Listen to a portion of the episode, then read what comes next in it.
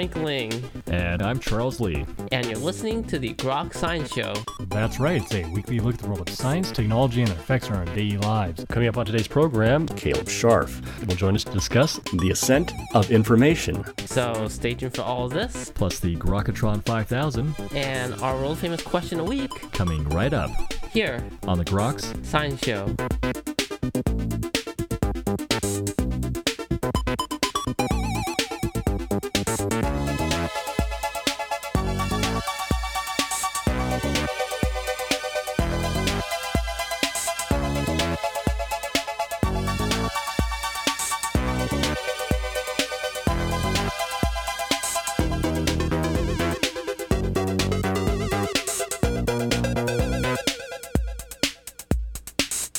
Welcome back to the Groks Science Show.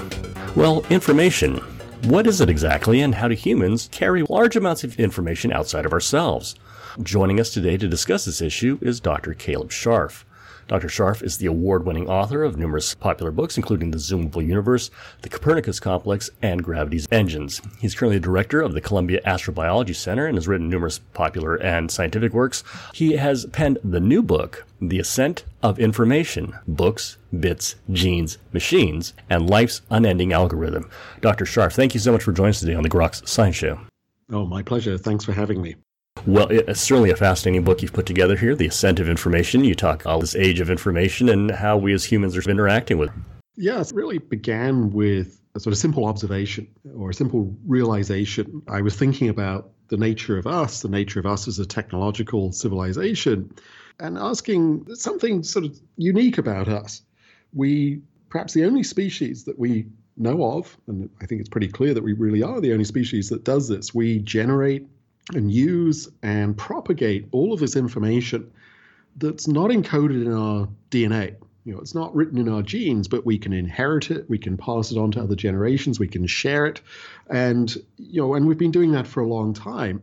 And it's in our books, it's in our language, it's in the symbols we use to represent the language, it's in our flash drives, our cloud servers, all of the paraphernalia uh, surrounding that informational world. And there's a lot of it, right? We live in an era where the amount of data sluicing around the world seems to be growing exponentially. Our reliance on that data also seems to be growing significantly. And so I, I wanted to kind of dig into that because I'm an astrobiologist, and so I'm interested in questions of the nature of life. You know, what really is this phenomenon we call life, and what might it look like, not just here, but elsewhere in the universe? And this seemed to me to be a piece of the puzzle that we hadn't really paid that much attention to. That we do this special thing. And it clearly gives us a lot of advantages, but it's also kind of burdensome. And so that was really the entry point into writing the book. I wanted to investigate this externalized information, something that I ended up calling the data dataome, kind of like a genome or a microbiome, just to give it a label. What do we actually mean when we talk about information and how do we define that? Yeah, it's a great question. the word information is tricky because common day colloquial use of the word, you know, we think about, well, information, well, it means, you know, what am I going to have for breakfast or anything like that. At a deeper level, people have been thinking about information as something that you can genuinely quantify in the world. Because information at its core is about sort of decisions and interactions. It's about yes or no, and it's about ones or zeros, but it's it's also about other things. And back in the, the middle of the 20th century, a number of people got interested in this because they were trying to understand how to better develop uh, communications, human commu- communication, so telecommunications. How do you transmit signals? How do you best structure those signals? How do you optimize things? How do you compress data? I mean, that was a novel kind of concept. Uh, we're kind of used to it now with our compression algorithms for our images and music and so on, but that had to be invented. And so, around the middle of the 20th century, a cohort of uh, computer scientists and mathematicians, including people like Claude Shannon, who's quite a famous name in this, began to treat information as a mathematical entity. And this was the beginnings of what's called information theory. It's a way of talking about the transmission of data doesn't have to be ones and zeros, but that's a kind of straightforward way to think about it. It could be other symbolic representations of, of stuff, of information. And that was kind of a an entry point to all of this, to thinking about information not just as a, a colloquial everyday thing, but as something a little bit deeper. And of course, nowadays we're very aware of how much space our files take up on our hard drives or our flash drives. And that, that is also about the amount of information contained in that data. So you can shrink a data file if there's not that much information. If I take a picture of a blank screen, that has much less information than the picture of, say, the Mona Lisa. And we kind of intuitively know that, but we can also now quantify that because we can see how much data compression we can apply to those two different images when I talk about information, that's what I'm kind of talking about. It's it's a thing. It's not unlike the way we characterize the rest of the world by talking about things like energy and mass and so on. Those are all qualities of the material world, they're the qualities of the structure of the world. Information is also a quality of the structure of matter and the flow of energy. Of course, you mentioned Claude Shannon, one of the founders of information theory, Shannon entropy being one of the uh, hallmarks. And some people have drawn analogies between uh, information entropy and the thermodynamic entropy, the idea that life actually is, in a way, ordering the universe, and that in itself is some sort of form of information. Yeah, absolutely. Uh, there's this really quite extraordinary, deep, apparent connection between information theory and those ideas of information and the thermodynamics of the world, the the arrangement and rearrangement of matter. Uh, so in thermodynamics, we talk about, or statistical mechanics is our, our mathematical framework for handling that. And it's all about the, the different arrangements that stuff can be in and the way in which it can jump between arrangements constantly. And so that's deeply connected to the idea of entropy. And there's a connection there to information because you can think of information as almost a set of instructions for describing the arrangement of matter, the arrangement of atoms, molecules, whatever it is. It doesn't matter. It could be Lego blocks. And so there's there's a deep mathematical connection between understanding the arrangement of matter for thermodynamics and information that describes that arrangement. And so yeah, so there is this this extraordinary deep connection which suggests that you know just as entropy is something that the universe does, information is also something that the universe does. And we, we certainly don't have all the pieces of that puzzle, but somehow we're going to end up having to explain how we go from a universe with really no structure in it, 13.8 billion years ago at the Big Bang, to a universe filled with structure and structure that is increasingly complex. And of course, biological life is a fantastic example of highly structured matter perhaps has an informational basis. And now we've, we've been doing this to the world around us. We've extended that into other, other kinds of matter. Some very, very deep things going on here. At least it seems that way. Information, in, in some sense, might be considered living in its own way. It sort of evolves, information change. What are those sorts of links posit between information as sort of a living entity? Yeah, so obviously in the book, what I try to do is assemble a lot of different threads that I think all connect together to, to lead to this kind of conclusion that you, you were just describing. So the interesting thing is we can look at our external information, this thing I call the dataome, and it kind of feels demanding. Uh, it certainly demands energy, it demands attention. Uh, it's also a central part of our existence. And for that alone, it starts to feel like it's a thing but then you, you step back for a moment and you look at how we understand biological life.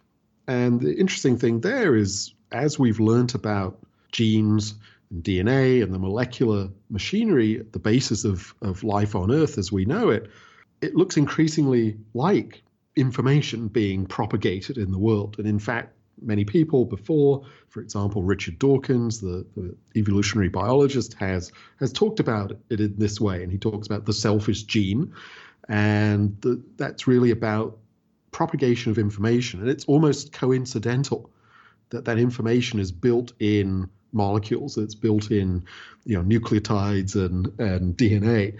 That's just a suitable support structure for this information. That's the thing really behind the scenes that's driving all of this. And so the fact that we already had a sort of informational view of biological life makes the, the jump to say that, well, maybe that isn't so different than this other stuff. And therefore, that other stuff, our informational world, is a kind of life. It's just if you have to step back far enough to see the deep roots, the deep roots are kind of the same. It's, it's about information, it's about information that encodes the processes to continue itself into the future. It's about those algorithms that are built into our genes. It's about the algorithms that are built into the world around us. In the case of our external information, the dataome, it seems to be that it requires us as much as we require it. And so it's kind of a symbiotic organism, which is okay because actually most life is symbiotic. I mean, in a sense, you can think about even genes in our in our DNA. Those genes require the other genes around them to make a whole organism that can then sustain all of them into the future. So there's already a kind of deep symbiosis even between different segments of our DNA. Uh, so there's a sort of there's a pattern here. there's a pattern that is very very suggestive that it can be continued into non-biological world, and that, that isn't the same as saying for sure that we live with a this other living system, but it's it's really suggestive that something like that is going on. Fundamentally, information is driving change in the universe. Life is just sort of a special case of information being encoded in type of matter. And that it's information that's really flowing between different types of structures, either biological or in, in solid state drive.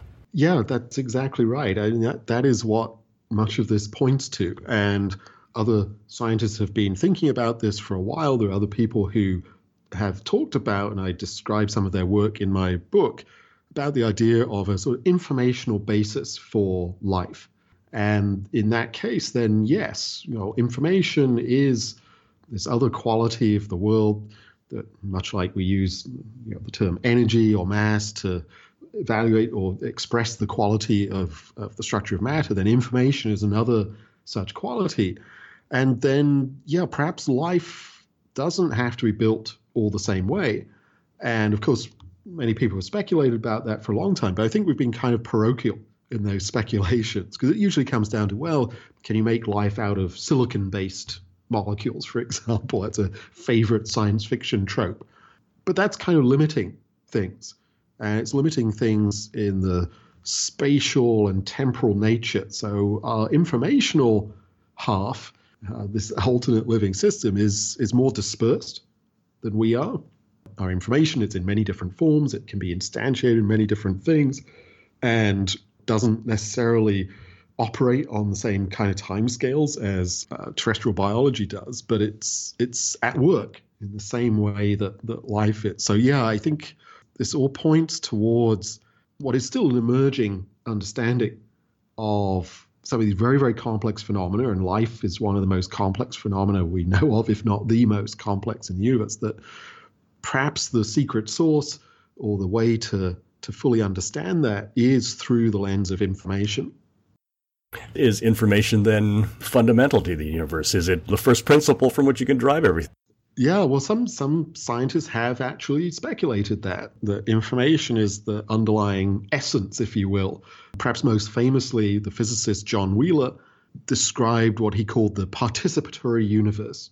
And this has a basis in our understanding of quantum physics and quantum mechanics, in as much as in the typical interpretation of what's happening at an atomic and subatomic level in the world is that things are really probabilistic and fuzzy, indeterminate or ill determined, and in a state of superposition until there are interactions.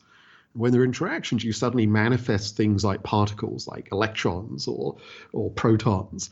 And in that sense, it's the interaction of stuff with other stuff that gives rise to new things. And interaction is kind of like information exchange or information being generated. And so he talked about, he, he used a, a beautiful phrase. He said, it from bit. Maybe this participatory universe is such that what we consider to be physical reality is actually a manifestation of an underlying set of information or informational interactions taking place. So it kind of stems from from quantum physics But it says that, yeah, perhaps what matters makes the world the way it is, these interactions, these interactions are fundamentally about yes or no, right? They're almost like little decisions taking place all the time. I mean, it's kind of head spinning and, and it veers into almost philosophy. Uh, but yeah, that's that's one of the, the ideas here. What do you think then all implies in terms of deal with information, how we think of it? Where can these ideas be applied? Yeah, so talking about this in the book that there is an enormous burden of our informational world on us. It's an energetic burden. We see this in the amount of energy required to sustain our computing and our data storage systems. And it even goes into things like cryptocurrency, which uses an enormous amount of energy. And so there's a, there's a real, very real burden to our informational world that feeds back on us because our exploitation of energy is changing the planetary environment. So it's something we need to pay attention to. And if we don't understand who's pulling the strings, we might get things wrong. So if we continue to assume that it's all down to us, that may not lead us in quite the right direction. So it's possible that we have to incorporate this idea of the dataome to recognize that actually there's this thing pulling us in another direction. Its interests are not necessarily aligned with our interests.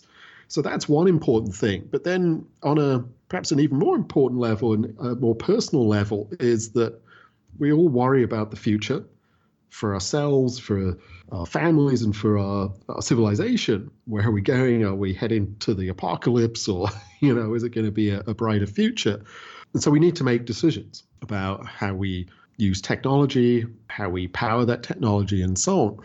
But if we don't understand what we really are, then it seems to me there's a strong likelihood of getting those decisions wrong. And what I'm suggesting is that we aren't what we thought we were.